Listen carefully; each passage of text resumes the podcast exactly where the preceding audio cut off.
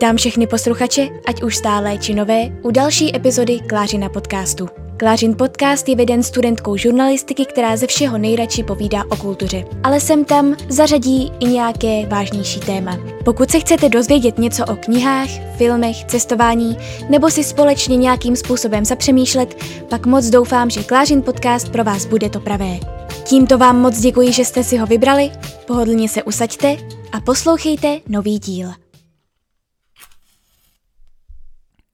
Tak jsem si tady zapalila svíčku. Já jsem dostala od Ádi k narozeninám zásobu svíček, protože teďka si je vždycky usměný a v podstatě vždycky, když jsem v pokoji, zapaluji. Eh, předtím jsem vůbec nebyla nějaký svíčkový maniak, ale teďka z nějakého důvodu jsem, nechápu. Takže mi Ádě dala zásobu svíček, takže jsem hrozně ráda. Eh, každopádně já vás ještě jednou moc, moc vítám u nového podcastu. Já jsem tento týden měla opravdu hektický, uh, ani nevím, proč, ale prostě bylo to i tím, že jsme slavili narozeniny, už je mi 22, nebo nám teda je 22 a uh, je to neuvěřitelné, mě tento rok úplně hrozně utekla, přitom byl tak hrozný. Každopádně uh, to si necháme na jindy ale já jsem právě tím pádem nějak nestíhala ani přemýšlet nad tím, eh, o čem by mohl být nějaký adventní podcast a až dneska při směně mi došlo, že uh, vlastně už je zítra adventní neděle. A vy když to posloucháte, tak už je zrovna ten den adventní neděle a já nic nemám. Takže teďka právě po směně natáčím podcast, doufám, že se vám bude líbit. Uh, je to jako původně jsem myslela, že v každém podcastu budu někoho mít, s kým si jako budu povídat, ale tím, jak jsem na to zapomněla, tak v tomto podcastu budu sama, takže moc doufám, že vám to nebude vadit. Ale uh, mám tady takové téma, které si myslím, že by se mohlo líbit snad všem. Není to vyloženě vánoční, nebo není to téma, které by se hodilo jenom na Vánoce. Podle mě tento podcast třeba můžete poslouchat i jindy. Každopádně jsem si řekla, že by bylo fajn sestavit nějaký seznam, protože vždycky uh, třeba je dobrý nějaký podcast, top 10 něčeho a tak dále. No já jsem přemýšlela, o čem by to mohlo být a napadly mě, když už budou ty Vánoce a ta třetí adventní neděle a lidé už možná se trošku tak jako chystají na ten, um, na ten vánoční odpočinek a na to, že budou něco sledovat, tak nebojte, nebudou to vánoční filmy, ale bude to doporučení obecně na pohádky. Nebudou to teda jenom vánoční pohádky, budou to obecně pohádky uh, od Disneyho, od Pixaru a tak dále protože uh, já mám dvě takové guilty pleasure, řekla bych. První jsou muzikálové filmy, které naprosto miluji, ať už jsou jakékoliv, ať už je to jakákoliv kvalita, ať už je ten děj jakýkoliv, tak já si to prostě nedokážu odpustit a vždycky se mi to líbí. A druhá jsou pohádky. A to hlavně od Disneyho. Takže ať už je mi kolik chce, ať už je mi 22, tak stejně se ráda zajdu podívat do kina i na nějakou tu pohádku. A sestavila jsem vám tady teda seznam ne deseti, ale jedenácti filmů pohádek, protože já jsem nějak nemohla vyřadit už ani jednu. Takže doufám, že vám to nebude vadit, že jich bude jedenáct. Každopádně uh, jsou to teda nějaké Disneyovky, nějaké Pixarovky a je tam i nějaké DreamWorks. Každopádně jsou to také filmy, o kterých už jste u mě už docela často slyšeli, o některých filmech jste třeba tak často neslyšeli, ale jsem si vědomá toho, že o některých filmech jsem se zmiňovala až moc často, takže moc doufám zase, že vám to nebude vadit, že uh, tady o nějakých filmech uslyšíte znovu, ale třeba si je právě připomenete a pro ty, kdo třeba moje podcasty neposloucháte tak často, tak vám mohli nějakým způsobem uniknout. Takže tím pádem tady budete mít nějaké nové typy. Uh, jsou to teda, jako mám spoustu oblíbených pohádek, ale tohle je prostě jenom takový výběr z nich. Takže se jdeme do toho rovnou pustit. Tak jako první vám tady doporučím pohádku, o které jsem určitě už mluvila. A určitě jsem spílala posluchačům, kteří ji třeba neznali, že by si ji měli pustit. A je to pohádka, která je podle mě jedna asi z nejvíc podceňovaných nebo nejvíc neznámých pohádek a to jsou Medvědí bratři. Pokud jste o tom už slyšeli, tak pardon, budu se tady zase um, rozněžňovat nad tím, jak tenhle film nebo tahle pohádka je skvělá. Každopádně vždycky zase přečtu kousek anotace a potom k ní řeknu něco svého, proč mě se tak líbí, jaký já jsem při ní měla pocit, když jsem ní sledovala a tak dále. A proč byste si ji samozřejmě vy měli pustit. V novém animovaném dobrodružství z produkce studia Volta Disney se vydáme do nádherné krajiny v severozápadní Americe, kde se odehrává příběh chlapce Kínaje. Jeho život se nečekaně změní v okamžiku, kdy jej velký duch promění v medvěda. Zvíře, které mladý Kenai nenávidí nejvíce. Ve své nové podobě se zpřátelí s medvědím mládětem jménem Koda a pomalu začíná přemýšlet, jak se vrátit do svého lidského těla. V patách je mu však jeho bratr, který chce je pomstít, aniž by věděl, že pronásleduje jeho samého. V dobrodružném příběhu o statečnosti, cti a sebepoznání, ve kterém se objevuje spousta nových a nezapomenutelných postaviček, se mísí dechberoucí animace s city a s humorem. Uh, tak upřímně, já si nepamatuju, kdy jsem tenhle ten film viděla jako úplně poprvé. Já si myslím, že to bylo ještě v době, kdy u nás na metru uh, prostě tam je pár obchodů a jeden z těch obchodů byla videopůjčovna pokud jste třeba starý jako já, nebo jste starší, tak si určitě pamatujete, že ještě na začátku století tohoto eh, existovaly videopůjčovny, kde se prostě dali půjčovat DVDčka, eh, CDčka myslím taky a ještě i kazety VHSky. Pak se to samozřejmě zrušilo, protože už to nebyl takový zájem, když se prostě technologie posunula. Každopádně, v této videopůjčovně jsme my byli velmi, velmi často a půjčovali jsme si tam různé filmy a právě mezi nimi byly i tyhle ty Disneyovky. A já si nepamatuju, jestli jsme viděli Medvědí bratry poprvé až na DVD, nebo jestli jsme na ně šli do kina. Je možné, že jsme na ně šli do kina, protože do kina jsme taky chodili velmi často. Už asi od tří let jsme vlastně začali chodit do kina s mámou, která nás právě brala na všechny tyhle Disneyovky. Ale to je každopádně jedno. Já si z toho pamatuju to, že tenhle film mě hrozně oslovil a hrozně se mi líbil. Od té doby jsem si o něm povídala s množstvím lidí a jediný člověk, který miluje Medvědí bratry stejně tak jako já, je moje nejlepší kamarádka Anička. Uh, ta prostě je opravdu nejvíc miluje, já si myslím, že to je asi její vůbec nejoblíbenější uh, Disneyovka. Každopádně moc lidí právě tuhle tu Disneyovku nezná a je to hrozná škoda, protože si myslím, že kvalitativně se vyrovná Disneyovkám, které jsou třeba populárnější a možná, že některé i kvalitativně trošku převýší. Teďka nechci říkat žádné konkrétní, ale prostě si myslím, že tento film by měl mít větší uh, pozornost. Samozřejmě už je jako několik let starý. Já si myslím, že vyšel v roce 2004, pokud se napletu. Takže ta animace je starší, ale myslím si, že má v sobě krásné kouzlo, které, které by každý člověk měl nějakým způsobem vidět. Je to zase, je to teda hlavní postavy jsou teda zvířata, takže pokud máte rádi třeba Lvího krále, kterého tady budu určitě taky zmiňovat, tak si myslím, že by se vám mohli líbit i ty medvědí bratři. Zase tam ukázaná nějaká trošku jiná kultura a hlavně jsou tam krásné písničky od Phila Collinse a myslím si, že tento film opravdu je velká škoda, že se mu nedostalo takové pozornosti, protože má mm, krásnou myšlenku pro ty děti. Je to o tom, že člověk eh, se musí naučit přijímat i někoho, kdo je nějakým způsobem jiný. A že zároveň člověk se musí naučit odpouštět a musí se naučit omlouvat. A myslím si, že opravdu všechno tohle filmu je. Takže já moc doufám, že jsem vás alespoň třeba trošku navnadila na Medvědí bratry. Pokud se chcete podívat prostě na nějakou klasickou jako Disneyovku s tou klasickou animací, tak si myslím, že zrovna Medvědí bratři by vás mohli uh, oslovit. Dokonce v originále, já jsem to teda vždycky viděla v češtině, protože samozřejmě jsem koukala na pohádky v češtině, když jsem byla malá, tak uh, ale v originále hlavní postavu debuje Joaquin Phoenix, který hrál teďka Jokera, což je taková hezká um, no asi nechci říct náhoda, ale prostě mě to jenom překvapilo. No a dokonce tento film byl nominovaný na Oscara za nejlepší animovaný film, takže absolutně nechápu, proč je tak zapomínaný. Možná, že to tak vidím jenom já, ale prostě s kýmkoliv jsem se bavila, tak ten film moc neznal. Já jsem ten film viděla vlastně nedávno a pokaždé si připomenu, proč ho tak moc miluji, takže doufám, že jsem tímto um, možná ještě moc entuziastickým povídáním navnadila i vás. Tak jako další tady máme film, který se řadí asi mezi moje úplně top 3 nejoblíbenější animáky. A to je Ratatouille.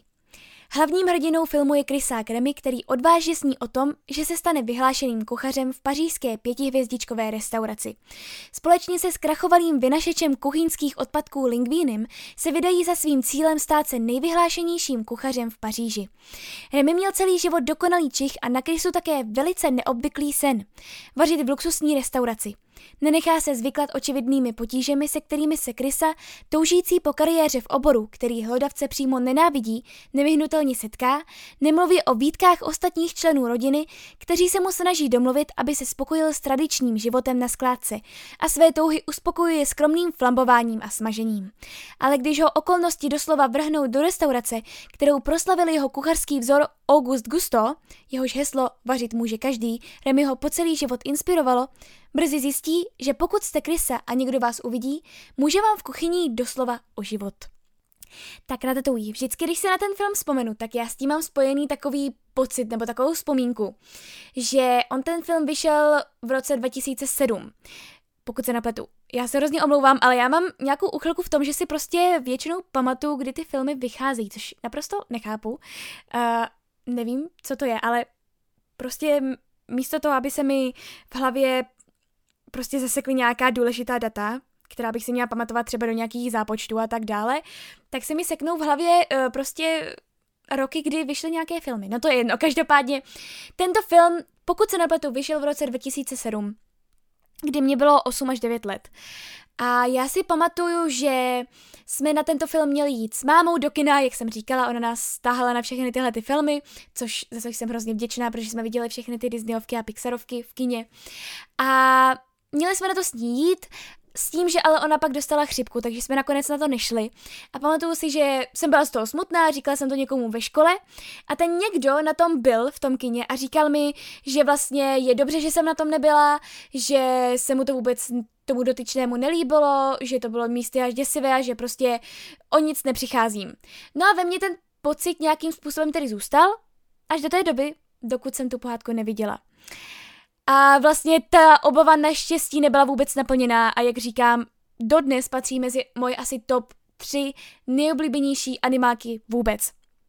Zase, film má nádhernou myšlenku a ale já ten film miluji nejenom kvůli té myšlence, ale především kvůli tomu zpracování a kvůli tomu, kde je umístěný, protože samozřejmě kde jinde může být umístěný, než v nádherné Paříži, která je tam krásně zobrazená, vždycky se mi když vidím tu animovanou Eiffelovku, tak se mi vždycky po Paříži zasteskne. A je tam zase krásná hudba, teda krásný soundtrack. Myslím si, že jsem zmiňovala ten soundtrack i v mých nejoblíbenějších soundtrackích, pokud se nepletu, což je ten podcast, který jsem vydávala pár měsíců zpátky. A tohle je prostě ukázka dokonalého spojení Disney a Pixaru. Já mám moc ráda Disneyho, já mám moc ráda Pixar a když se spojí dohromady, tak je to vždycky vždycky nádherné a krásné. Je tam nádherný příběh, je to nádherně zpracované a vždycky se to řadí mezi to nejlepší, co jsem vůbec viděla. Um, Zároveň vám tady řeknu jednu zajímavost, kterou jsem si přešla na internetu. Tak uh, tam je tam bylo uvedené, že po uvedení filmu se děti všude na světě dožadovaly, aby jim rodiče koupili krysu a v důsledku filmu se prodej hlodavců prudce zvýšil. Jeden řetězec domácích mazlíčků zaznamenal 50% nárůst prodeje hlodavců poté, co se Ratatouille dostal na plátna kin, což je hrozně vtipné. Eh, já jsem teda takovou tendenci uh, koupit si krysu neměla, každopádně uh, jsme měli doma plišáka, ne teda Remyho, ale jeho bratra Emilka, toho měla Áďa. A měla ho ještě donedávna, a možná, že ještě někde je schovaný už celý vyplešatělý, ale uměl dokonce i mluvit. Každopádně eh, jsem si ještě našla, že Ratatouille se film jmenuje nejenom kvůli tomu, že vlastně Misha Grammy tam pak připravoval Ratatouille, ale kvůli tomu, že v samotném názvu Ratatouille se skrývá slovo red, neboli krysa. Což mě vůbec třeba nedošlo, takže ale já jsem takový člověk, kterému nedochází spoustu věcí. Navíc tento film, uh, tento animák je vlastně nějakým způsobem skvělý i pro milovníky jídla, což já teda jako nejsem, ale uh, v tom filmu je jídlo v podstatě neustále, takže pořád se tam probírá a vlastně člověk, který miluje jídlo, tak uh, se může stotožnit s Krysákem Remim, který tam prostě vždycky prožívá úplné nadšení z toho, jaké jídlo třeba objevil někde. A jak říkám, je to krásná pohádka, je to chytrá pohádka, místy je i dost vtipná, ale hlavně je zasazená do nádherné Paříže a má krásný příběh i v tom, že někdy člověk není takový, jak se zdá, a je v něm skryto mnohem víc, než si člověk sám myslí. A opravdu nejlepší bych se na tu pohádku podívala znovu, možná, že si to třeba někdy teďka o půlnoci pustím, než eh, půjdu spát, protože se mi ta pohádka opravdu líbila. Zároveň, pokud jste uh, koukali třeba někdy i na titulky, tak tam vidíte jméno Jan Pinkava. Uh, já jsem si původně myslela, že on režíroval celkově ten film, ale když jsem si pak zase četla zajímavosti, tak vlastně on přišel s nápadem na ten film, ale potom byl jako režisér vystřídám Bradem Birdem. Ale je každopádně uveden v titulcích, takže ano, vlastně ten nápad na Ratatouilleho, eh, nebo prostě původně měl být režisérem člověk, který pochází z Česka. Takže to je jenom taková zajímavost. Tak jako další vám tady doporučím film, který jsem doporučovala už nesčetněkrát, takže se omlouvám zase těm, kteří už o tomto filmu slyšeli, ale já ho tady prostě a jednoduše musím uvést. A to je film Malý princ. Od Marka Osborna, režiséra Kung Fu Pandy, přichází první celovečerní animovaná adaptace slavného díla o přátelství, lásce a skutečném štěstí. Ústřední postavou je malá holčička, kterou se její maminka snaží připravit na skutečný svět dospělých. Její plán naruší trochu excentrický, leč dobrosrdečný soused, letec, který holčičce představí neobyčejný svět, jenž mu před dávnou dobou představil malý princ. Ve světě, kde je vše možné, začne pro malou holčičku kouzelná cesta uvnitř vlastní představivosti, na které znovu objeví své dětství a zjistí, že skutečně můžeme vidět jen srdcem. Takže, jak říkám, já jsem tento film jsem prostě jednoduše musela zařadit, protože opravdu se řadí mezi ty moje zase vůbec nejoblíbenější, jako takhle, všechny ty filmy, které tady budu zmiňovat, se řadí mezi moje vůbec nejoblíbenější, jinak bych je nezařadila do tohoto seznamu. Každopádně Malý princ má v mém srdci opravdu velmi speciální místo. A je to i teda díky tomu, že zase, omlouvám se, budu se opakovat, ale je to i díky tomu, že jsem měla teda možnost propůjčit hlas té holčičce, o které jsem se tady zmiňovala, která byla teda zmíněná v té um, anotaci. Každopádně, já jsem, eh, jak asi víte, neměla moc ráda Malého prince, protože my jsme ho četli ve, ve druhé třídě a já jsem ten příběh nepochopila, nechápala jsem, kde je vlastně ten skrytý význam a až když jsem se dozvěděla, že budu debatovat v tomto filmu, tak jsem si řekla, že to zkusím znovu, po těch letech, uh, po asi deseti nebo jedenácti letech, že to zkusím znovu. Nebo ne, dobře, po těch osmi letech asi, když počítám správně. Já jsem to dobovala, myslím, když mi bylo 15 nebo 16 a ve druhé třídě mi bylo nějakých 7 nebo 8, takže to je nějakých prostě 7-8 let. Že si ho přečtu znovu. Takže jsem si ho přečetla samozřejmě, že za 8 let jako člověk má už úplně jiné myšlení, a vnímá věci úplně jinak. Takže samozřejmě, že jsem se konečně do toho příběhu zamilovala. Od té doby jsem ho četla mnohokrát a také jsem mnohokrát viděla tento film, přestože mi způsobuje opravdu velkou bolest a přestože se u něj vždycky rozbrečím, ale vy mě znáte, že já prostě mám ráda tento typ filmů. A myslím si, že i přesto, že třeba jste lidé, kteří zarytě nebrečí u žádných filmů, tak si myslím, že zrovna Malý princ dokáže rozbrečet i toho, kdo vůbec u filmu nebrečí, protože je to hrozně citlivě udělané. Já jsem se toho nejdřív, nejdřív bála, protože vážně je to od amerického režiséra. A přestože americké filmy ráda mám, velmi, velmi ráda, tak přece jenom dost často ty filmy sklouznou do takového toho amerického kliše. A přece jenom u Malého prince by se to vůbec nehodilo a byla by to velká škoda. A ještě k tomu, když vlastně ten režisér režíroval Kung Fu Pandu, což je sice dobrý animák, líbil se mi, Zase půjčili jsme si ho v té videopůjčovně a viděli jsme ho za sebou, jako přímo za sebou dvakrát nebo třikrát. Ale bála jsem se, že nebude schopný vlastně vystihnout um, tu citlivost a tu atmosféru toho malého prince a že prostě tam dá nějaké kliše už jenom tím, že ten příběh trošku pozměnil a že se vlastně ta malá holčička setkává se se stárlým letcem, který prostě potkal, když byl mladší toho malého prince a bála jsem se, že prostě tam nebude schopný dát ty myšlenky, které ta kniha má a díky kterým je milovaná všemi generacemi. A naštěstí se to zase nenaplnilo. Já mám prostě nějaké divné strachy, které se většinou nenaplní, což je super. A Naštěstí se to zase nenaplnilo, bylo to, je to opravdu krásně citlivě udělaný film a já moc doufám, že se na něj podíváte nejenom pokud máte rádi Malého prince, ale třeba i pokud nejste zas tak velkými fanoušky, ale chtěli byste to vidět třeba z trošku jiného úhlu. Protože tento film je opravdu ojedinělý v tom, že ukazuje teda ten příběh z trošku jiného úhlu. Zároveň um, i ta animace je tam taková střídavá, že vlastně části, které jsou přímo z té knihy, které přímo vypráví příběh toho malého prince, jsou udělané takovou loutkovou animací, zatímco potom ten jejich jakoby reálný svět, kde je právě ta holčička s tím zestárlým letcem, tak ten je udělaný normálně tou animací. Je to hrozně pěkně udělané, je to velmi, velmi citlivé a garantuji vám, že kapesníky budou potřeba. Navíc budou to teďka dávat i myslím si, že na ČTD někdy 27. prosince v půl desáté ráno. Ano, zjišťovala jsem si to, protože uh, už to dlouho nedávali v televizi, já jsem to viděla vlastně jenom jednou v televizi. Jinak jsem na tom byla v kině. A zároveň to je i na Netflixu, takže se na to můžete podívat kdykoliv chcete. E, což jsem zjistila nedávno, že to je na Netflixu a měla jsem velkou radost z toho, protože e, se na ten film můžu jako čas od času aspoň na nějaké části podívat a zaspomínat si, jaké to bylo si v tom zadobovat. Tak jako další tady máme pohádku, kterou řadím asi jako moji úplně nejoblíbenější, o které jsem tady už taky se hodně zmiňovala, a to je Lví král. Zdivočelé stádo hnané na Skarův příkaz pod měšilými hyenami by bezbraného Simbu určitě zadupalo do země, kdyby jej nezachránil jeho otec Mufasa. Při zoufalé záchraně však zahyne. Protřelému Skarovi pak nedá moc práce přesvědčit vyděšeného Simbu, že je zodpovědný za otcovu smrt a měl by neodkladně uprchnout. A tak se Skar se svojí suitou konečně dostane k moci. Zatímco Simba si najde nové zvířecí přátelé Pumbu a Timona, s nimiž v duchu bezstarostné filozofie Hakuna Matata vyroste do majestátní lví podoby. Ale země jeho otce strádá, královská krev se nezapře a kdysi na hvězdné obloze si Mufasa hluboce oddychl, když probuzený Simba razantně vyrazil v jeho královské stopě.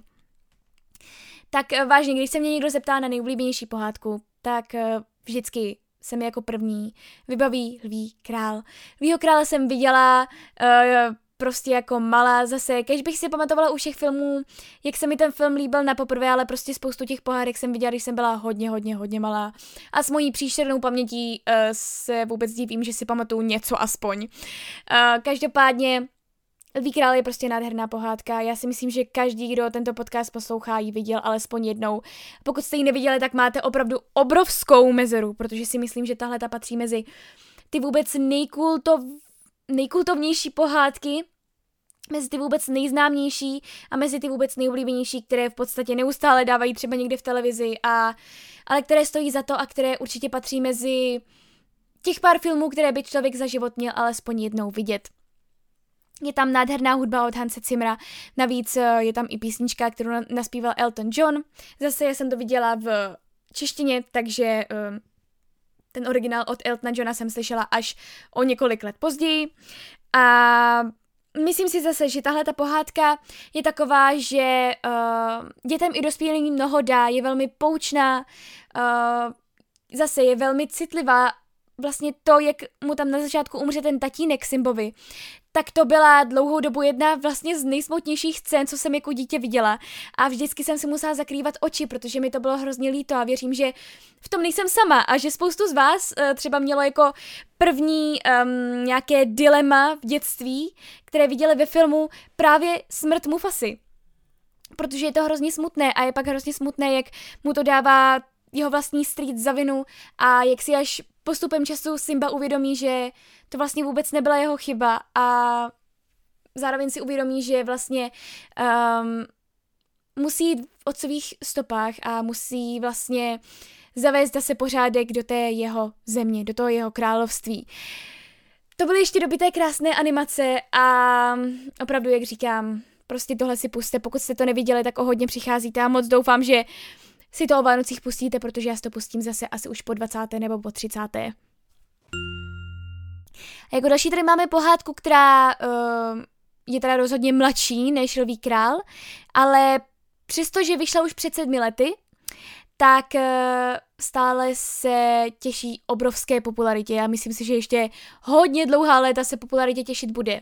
A to Ledové království. Uh, Nebojácná a věčně optimistická Anna se vydává na velkolepou výpravu v doprovodu drsného Horala Kristofa a jeho věrného soba Svena, aby nalezla svou sestru Elsu, jejíž ledová kouzla uvěznila království Arendel do věčné zimy. Na své pouti se Anna a Kristof setkávají s podmínkami, které si nezadají s nejvyššími velehorami světa, mýtickými troly a legračním sněhulákem Olafem a navzdory drsným živlům se zoufale pokouší dosáhnout svého cíle dříve, než bude zcela pozdě. Ano, tak možná, že někteří z vás si teďka plácli do čela, proč mám zrovna tuhle tu pohádku mezi svými nejoblíbenějšími. Já se omlouvám, ale já si nemůžu pomoct, mě se ta pohádka prostě líbí. A ano, uh, spoustu lidí říká, že prostě třeba na, na vlásku nemá, který tady mimochodem taky bude, ale já prostě jednoduše nemůžu na vlásku a ledové království srovnávat dohromady, protože prostě pro mě jsou to filmy, které mají, které jsou obě, oba dva opravdu krásné, velmi vtipné, ale zároveň filmy, které prostě jako každý má svůj příběh a každý ke mně promlouvá nějakým jiným způsobem. A opravdu Ledové království přestože jsem to nečekala, když jsem na to šla do kina, tak ke mně zase nějakým velkým způsobem promluvilo. A to především z toho důvodu, že mně se hrozně líbilo, že v uh, této pohádce oni vlastně zlomili ten stereotyp toho, že princeznu může zachránit pouze a jenom sličný princ a nikdo jiný a že prostě bez lásky si ona nikdy nepomůže. A hrozně se mi líbilo, že v tomto filmu vlastně ukázali to, že to není potřeba a že někdy ta pravá láska, která může někoho zachránit, může být i mezi sestrami a může to být právě ta sesterská láska a myslím si, že právě tohle u mě ten film pozvedlo na nějakou jako vyšší úroveň, protože vážně, už bylo v tolika pohádkách to, že prostě princeznu zachránil princ, to je prostě jasné, to se děti učí odmala, nebo slychají to v pohádkách odmala, ale právě to ledové království to nějakým způsobem zlomilo. A to se mi na tom hodně líbilo. Samozřejmě jsou tam krásné písničky a jak jsem říkala, já jsem velký muzikálový a celkově písničkový člověk, který miluje tyhle ty věci, takže takže prostě pro mě tento film byl samozřejmě, zase omlouvám se, že to znovu zmiňuji, ale jsem ráda, že jsem si také mohla v tom filmu zaspívat jako prostřední Ana v Ráda sněhuláky stavíš. A uh, zase myslím si, že je to velmi povedený a velmi vtipný film, uh, který má zase tu myšlenku hlavně teda tu, že prostě existuje i ta sesterská láska, která může překonat úplně, úplně všechno. Uh, a hlavně je to film, u kterého se budou bavit nejenom děti, ale i dospělí. Já jsem se původně trošičku bála, když jsem na ten film šla, že prostě už bude pro malé hodně a že eh, se mi to nebude líbit a že třeba si rodiče budou říkat, proč jsme na to šli, když je to vlastně pro malé. Mně už v té době bylo 14 nebo 15, takže ano, jak jsem říkala, já stále chodím na pohádky do kina, ale přece jenom už jako ty filmy vnímám trošku jinak, než když jsme bylo 7 nebo 8. Ale naštěstí se ty obavy nevyplnily, mě to velmi líbilo, doufám, že rodičům taky nevypadaly naštvaní, takže snad ano. A ještě poslední poznámka, říkejte si, co chcete, ale prostě jednička u mě vyhrává na plné čáře. Ve dvojce jsou sice fajn písničky, někdy se mi třeba líbily i trošku víc než v jedničce, ale prostě jednoduše ten příběh už byl jenom vycusaný z prstů a můj názor bohužel nezměníte. A jako další tady máme film Píseň moře. V bájné krajině starých Keltů žije na osamělém majáku otec s dcerou a synem. Život celé rodiny se obrátí vzhůru nohama ve chvíli, kdy se ukáže, že malá dcerka je poslední stulení chvíl. Jedině ona totiž může písní moře zachránit všechny pohádkové bytosti, které proměnila v kámen čarodějnice Macha. Doufám, že se to tak čte. Po vysoce ceněné animované pohádce Brandon a tajemství Kelsu přichází irský režisér tom Moore s dalším kouzelným příběhem v celovečerním filmu. Nádherně animovaný svět keltských mýtů a naděje plné vyprávění o síle rodičovské a sourozenecké lásky vynesly mladému režisérovi nejen srovnání s největšími mistry animovaného filmu, ale také už druhou nominaci na Oscara. Zase, já jsem tento film nedávno dávala na Instagram, protože ho dávali nedávno v, v televizi. Uh, bohužel jsem se na ní nemohla koukat, protože jsem musela dělat něco do školy, ale uh, Tohle je film, který když jsem šla debovat, což je mimochodem, uh, jak už jsem taky několikrát zmiňovala, já jsem tam debovala vlastně jednu z hlavních rolí, přičemž ale je to historicky nebo měla jsem tam historicky nejméně replik jako hlavní postava, asi jenom čtyři. Protože v podstatě ta holčička, uh, právě ta tulení princezna, Sírša, tak ona celý film nemluví, jenom dýchá. A na konci zaspívá písničku a pak na konci řekne nějakých pár vět. Takže to bylo hrozně zajímavé jako debování. Ale mně bylo řečeno, že prostě eh, nechápu, proč ten film byl nominovaný na Oscara, že prostě na něm nic zvláštního není, že se jim vůbec nelíbí. Takže samozřejmě, že i já jsem byla taková trošku skeptická k němu, stejně tak jako Kratetují. A říkala jsem si, že asi teda ten film nebude stát za nic moc. Každopádně jsem pak byla pozvaná na premiéru a říkala jsem si, jo, tak samozřejmě hrozně ráda na tu premiéru půjdu a podívám se na to, abych si mohla udělat svůj vlastní obrázek. Ale přistupovala jsem k tomu tak, že asi se mi to nebude moc líbit. Každopádně, tenhle můj uh, přístup a to moje přesvědčení, že ten film nestojí za nic, se roztříštil asi tak ve druhé nebo třetí minutě toho filmu. Protože mě už stačilo jenom to, jakým způsobem je ten film naanimovaný. A já vám říkám, že jestli jste že jestli je někdy, někde krásná, osobitá animace, která prostě se člověku musí líbit, ať chce nebo ne, tak je to právě v písni Moře, kde je to prostě nádherně nakreslené, je tam zase zároveň krásný příběh, který se nějakým způsobem vlastně tenhle film se prostě jednoduše jako vymyká těm uh, pohádkám, které normálně vídáme, těm pohádkám, kterým, o kterých jsem před chviličkou mluvila, těm Disneyovkám a Pixarovkám nebo Disney Pixarovkám. Uh, protože prostě jak bych to řekla, není takový ten americký, no. Je to prostě opravdu uh, příběh plný keltských legend, je to pohádka, která je taková klidná a zároveň hrozně citlivá a něžná, je nádherně namalovaná a opravdu se zase z ní člověk něco dozví. A je to zase je to zase vyprávěné nějakým trošku jiným způsobem a je tam zase ukázaná trošku jiná kultura, ale myslím si, že tahle pohádka, když už ničím jiným, tak vás zaujme alespoň tou nádhernou animací, která se opravdu velmi, velmi povedla. Ale myslím si, že vás zaujme i ten příběh, který opravdu stojí za to. Není to vycucené z prstu, je to vážně promyšlený krásný příběh, plný krásné keltské hudby a u tohoto filmu se jednoduše nejde neusmívat, protože je plný krásného poselství, myšlenek a opravdu je to film, o kterém podle mě za stolik lidí neví, protože, jak říkám, prostě není to takový ten mainstreamový film, který by sledovali úplně všichni, ale pokud jste třeba zaslechli alespoň o písni moře, nebo jste zaslechli o právě o prvním filmu tohoto režiséra, zmiňovaný Brandon, Brandon a tajemství Kelsu, tak určitě se podívejte i na píseň Moře. Nebudete litovat, je to zase něco jiného a pokud třeba nemáte úplně chuť na ty Disneyovky nebo Pixarovky, tak píseň Moře si myslím, že uspokojí úplně, úplně každého. Um, má krásné, pomalejší tempo, ale vy vlastně během toho pomalejšího tempa budete moct uh, vnímat tu, uh, ten příběh a to poselství, které se ten příběh snaží říct. Tak ale teď tady naopak máme zase takovou typickou Disneyovku a to Kráska a zvíře. V dobách, kdy ještě pohádka byla skutečností, žil ve Francii krásný mladý princ, který ale byl pišný a sobecký. Stará čarodějnice se ho rozhodla potrestat a proměnila ho v hrozné zvíře. Zželilo se jí však mladého života a dala princi ještě šanci na vysvobození. Pokud se do něj zamiluje nějaká dívka, stane se opět člověkem. Uběhlo několik let.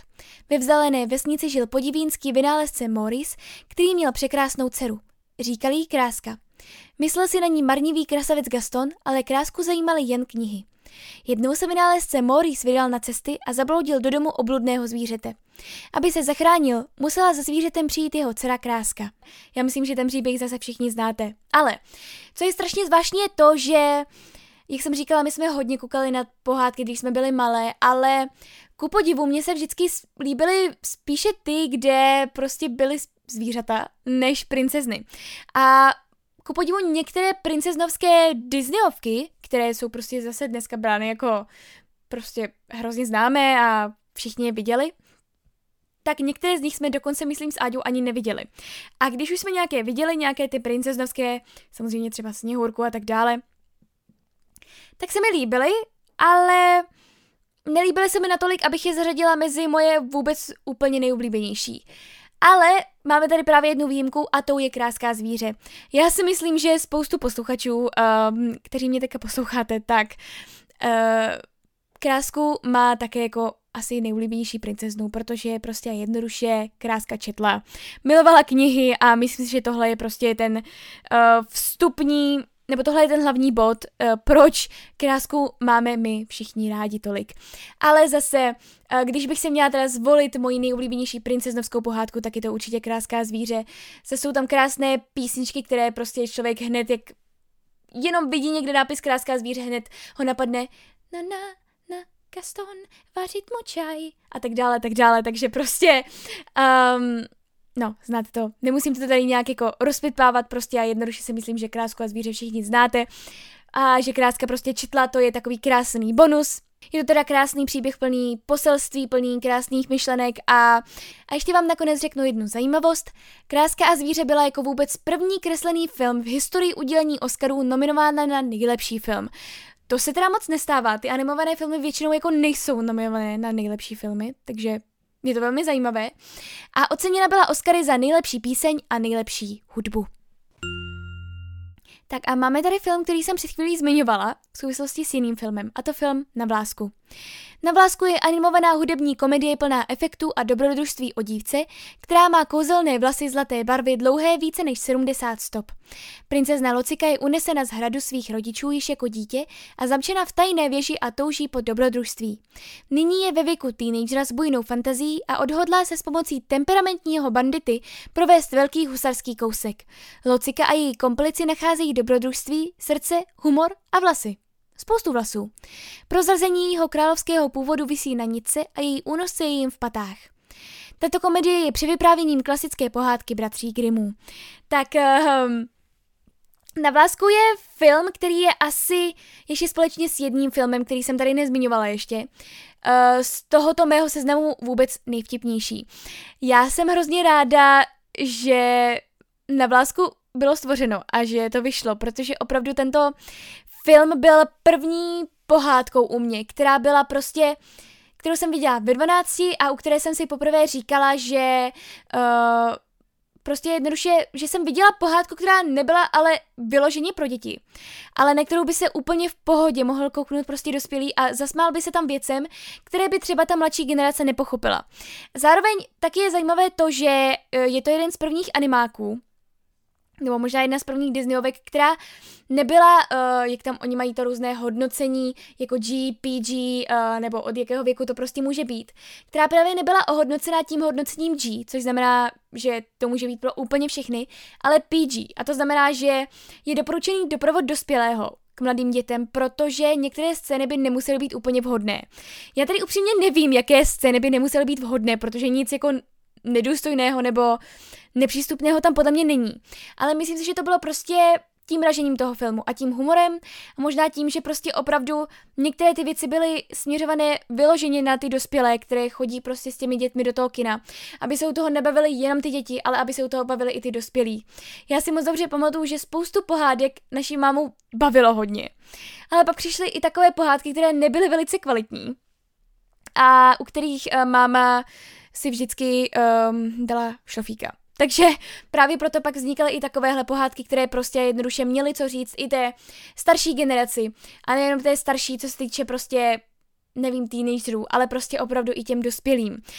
Ten humor je tam opravdu nesmírně chytrý a já jsem se kolikrát jako přistihla u toho, ať už mi bylo kolik chtělo, že se daným scénám opakovaně směji, ale opravdu upřímně, že to není tak, jako že si to pamatuju, že to bylo vtipné a teď si říkám, jo, tak jako bylo to vtipné, ale už se tomu nemusím smát. Ale opravdu, že prostě a jednoduše se tomu směju, protože mi to v tu chvíli přišlo hrozně vtipné. Uh, takže vážně, jak říkám, tenhle a ještě jeden film, který zmíním za nedlouho, je opravdu jeden z nejvtipnějších animáků, který jsem kdy viděla.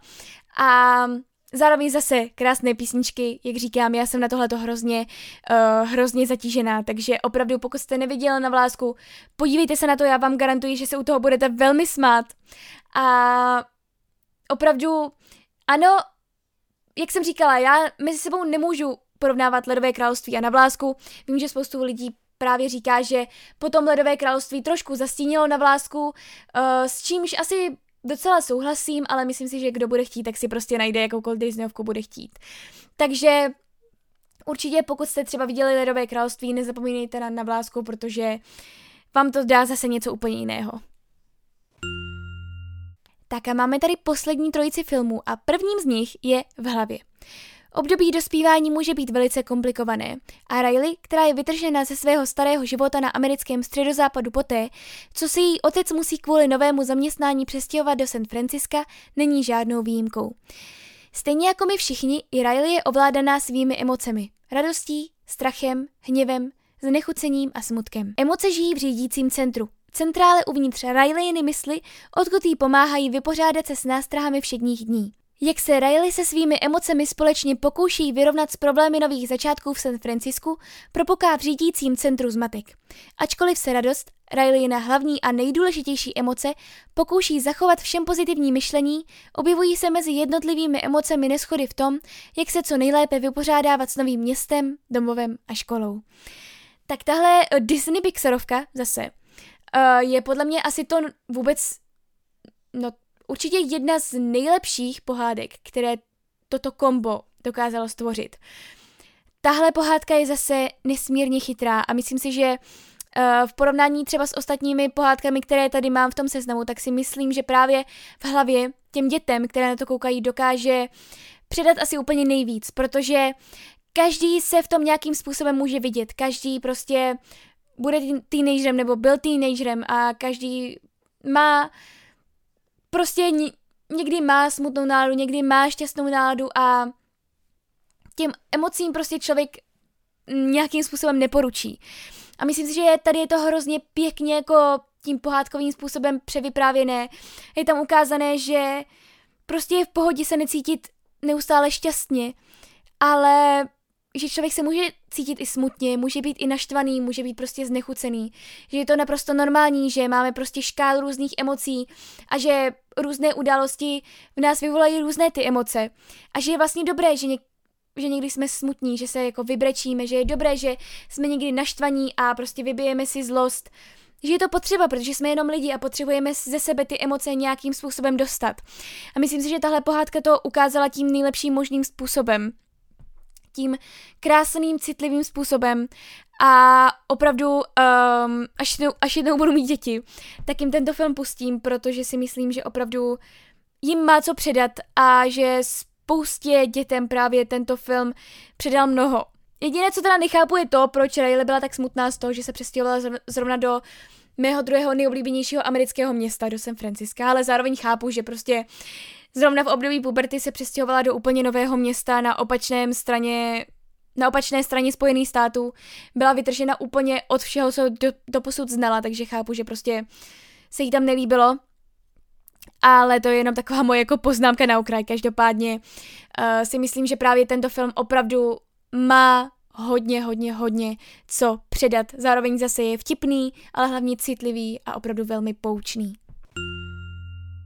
A jako předposlední tady máme pohádku Hledá se Nemo. V pestrobarevných a teplých vodách velké útesové bariéry žije ve svém bezpečném a odlehlém příbytku ze Sasanek Merlin a jeho jediný syn Nemo. Merlin se s obavami ze všech nepředvídatelných nebezpečí, které hlubiny oceánů skýtají, snaží svého syna před nástrahami okolí ochránit. Nemo je však, stejně jako všechny malé rybky, velmi zvídavý a chce tajemný útes proskoumat. Když je pak nečekaně unesen daleko od domova a skončí v akváriu, kterým si vyzdobil ordinaci laciný zubař, ocitne se Merlin nečekaně v roli hrdiny na cestě k záchraně svého syna. Tak eh, zase hledá se Nemo prostě, to je taková ta pohádka, kterou podle mě viděl úplně každý. A pokud se nepletu, já si myslím, že se fakt nepletu, ale tohle je první pohádka, kterou jsem viděla v kině, když tam byly tři roky. Vyšlo to totiž v roce 2001. Zase pokud se pleku, tak se omlouvám, ale myslím si, že to takhle bylo. A je to teda první pohádka, kterou jsme viděli v kině a myslím si, že jsme si, nebo že máma nemohla vybrat lépe, protože hledá se nemo, jak vidíte, dodnes radí mezi to vůbec nejhezčí, co jsem kdy viděla. Je to hrozně smutný příběh ze začátku, ale zase hrozně vtipný. Eh, neříkejte mi, že vždycky, když vidíte tu rybku, která vypadá jako Nemo, že jí neříkáte Nemo. Já vždycky, vždycky když jsem v zoo nebo ve Zverimexu a vidím tam tuhle tu rybku, tak prostě vždycky řeknu, je, hele, to je Nemo a myslím si, že nejsem jediná, nebo teda aspoň doufám. A je to, je to takový krásný příběh, které už se v dnešní době za stolik nedělají. A Což je velká škoda, samozřejmě já chápu, že prostě ty příběhy se posouvají dál, uh, divák je zvyklý na něco jiného, prostě to diváctvo se mění, ale opravdu tohle je taková ta typická pohádka, která vycházela prostě na tom začátku století nebo ke konci toho minulého století. A je to zase film, na který se vždycky aspoň koutkem oka kouknu, když ho dávají v televizi.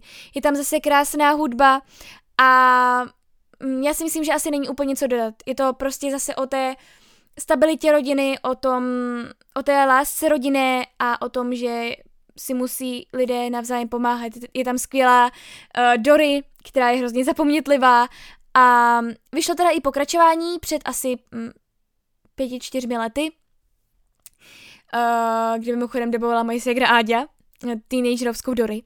Uh, to už se mi teda bohužel tolik nelíbilo, jako Hledá se Nemo, protože přece jenom Hledá se Nemo je ten originál a Hledá se Dory už bylo podle mě trošičku na sílu, se mi to zdálo, ale jako líbilo se mi to, jenom prostě asi bych se na to nekoukla znovu, zatímco na Hledá se nemo se můžu klidně koukat jako kdykoliv chci. Mám tam hrozně ráda tu scénu s těmi Racky, myslím, který tam dělají to boj, boj, boj, no, to jsem měla vždycky ráda, takže to je jenom taková poznámka na okraji.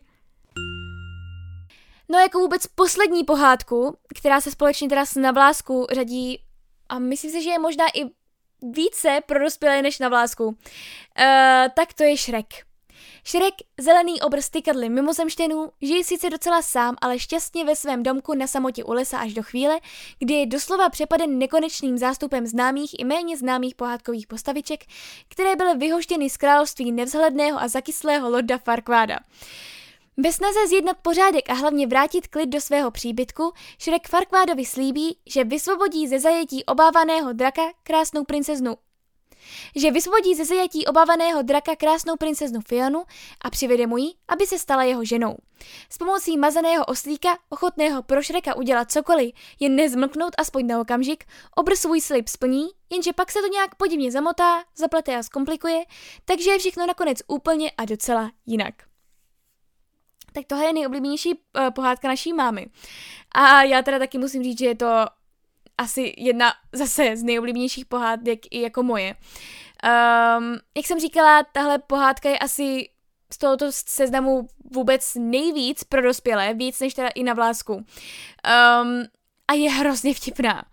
Uh, je hrozně vtipná, jsou tam skvělé jako humorné pasáže a je tam spoustu věcí, které jsem pochopila, až když jsem byla starší samozřejmě, takže jak říkám, je tam spoustu věcí, které pochopí i ti mladší, ale i spoustu věcí, které pochopí jenom ti starší. Um, na každý díl jsme se Segrou nedočkavě čekali. A když mám teda zhodnotit uh, nebo nejenom se Segrou, ale i s mámou, jak říkám, to je její nejoblíbenější pohádka. A když bych měla zhodnotit, jaký film se mě líbil asi nejvíce, nebo jaký díl, tak to byl asi druhý díl. Nevím, asi se mi líbilo jako celkově to prostředí, to, co se tam dělo.